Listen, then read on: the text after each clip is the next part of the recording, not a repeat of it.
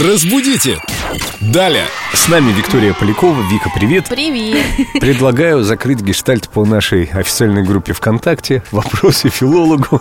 Вот еще один вопрос про дефис. От Елены Арт. Виктория, почему Ростов-на-Дону или Комсомольск-на-Амуре пишутся через дефис?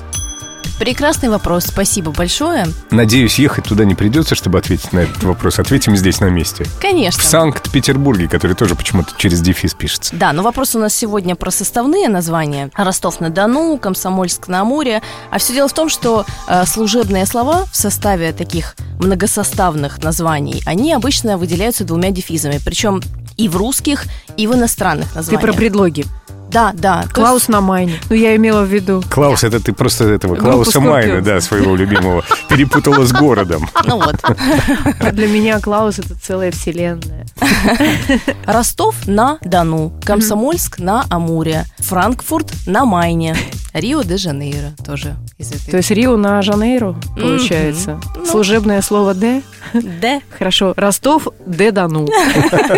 Комсомольск «Д» Амуре. Де Амур. О, как звучит сразу, а? Красиво. Нет, лучше так тогда уже. Комсомольск да Амур. Ты моя любовь. Комсомольск да Амур. Как красиво звучит, согласитесь. Да, мне кажется, стоит рассмотреть альтернативный вариант этого названия.